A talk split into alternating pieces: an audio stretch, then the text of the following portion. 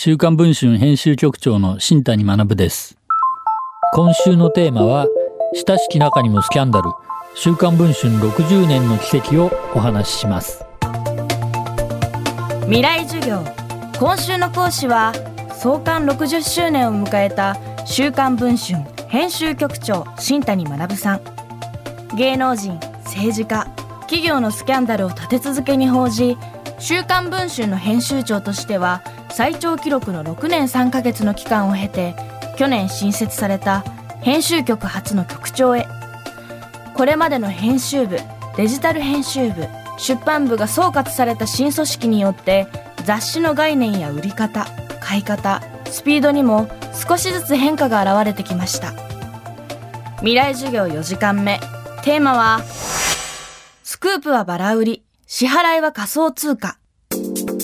えー、週刊文春編集部は、えー、昨年2018年の7月から週刊文春編集局というふうに組織を大きくしたんですね。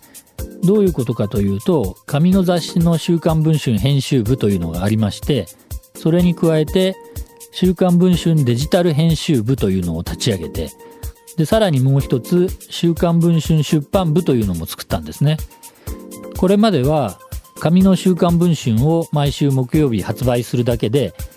十分にビジネスとして成立したんですけれど今まあ本屋さんがどんどん減ってきて、まあ、駅の売店もまあ減ってきていてですね読者の方に紙の週刊文春をお届けするルートがどんどんどんどん減ってきてしまっている。それを防ぐために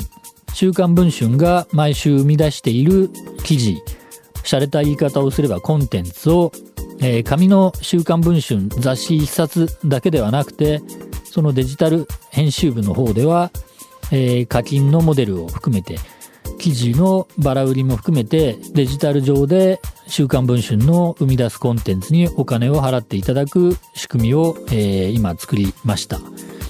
さらに出版部というところでは週刊文春のさまざまなキャンペーン記事例えば、えー、老けない最強食というアンチエイジングの食事の特集を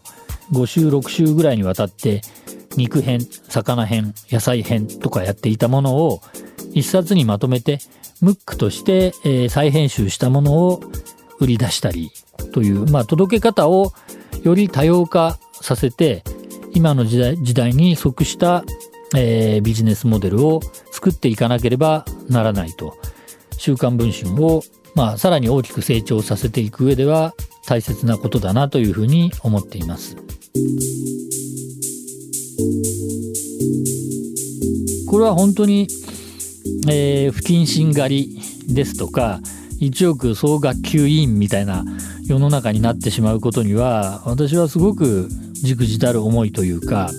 特に若い方には「週刊文春」はそんな人の人生をめちゃくちゃにして楽しいのですかっていうふうに聞かれることがあるんですね。私も本当にそれについては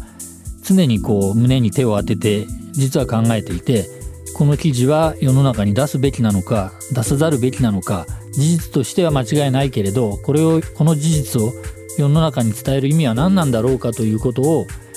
常に自問自答しながら悩みながら作っているんですね。えー、一方でですねまあ、私立川談志さんという落語家の方は素晴らしい方で、まあ、尊敬してますけれどお弟子さんの立川談春さんという方とお話をしていた時に立川談志は落語というのは人間の業の皇帝であるということを言ってたと。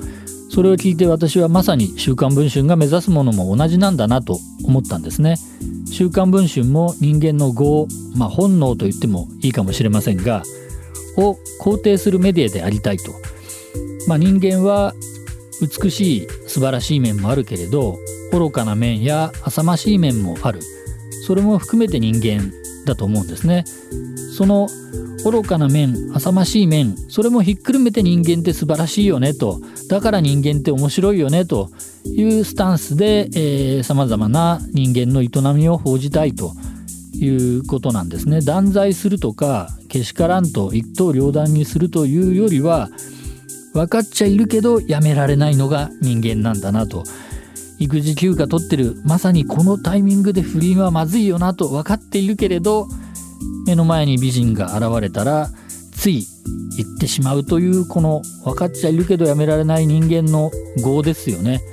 これを否定するけしからんというふうにただ叩くというよりはこれこそがやっぱり人間なんだなと。その記事を読んだ皆さんがまあ不倫について考える。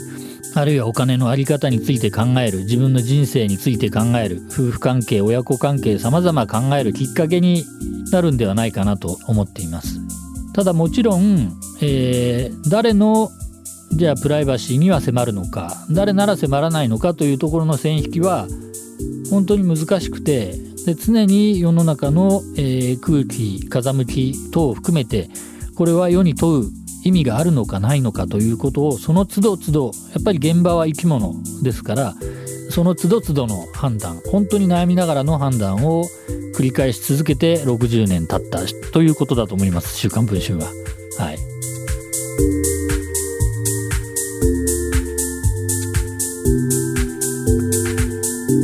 未来授業。今週の講師は週刊文春編集局長新谷学さん。テーマはクープはバラ売り。支払いは仮想通貨。でした。新谷さんの著書週刊文春編集長の仕事術はダイヤモンド社から。週刊文春老けない最強色は文春ムックからそれぞれ発売中です。未来授業来週は飛んで埼玉原作者マヤ峰夫さんの授業をお届けします。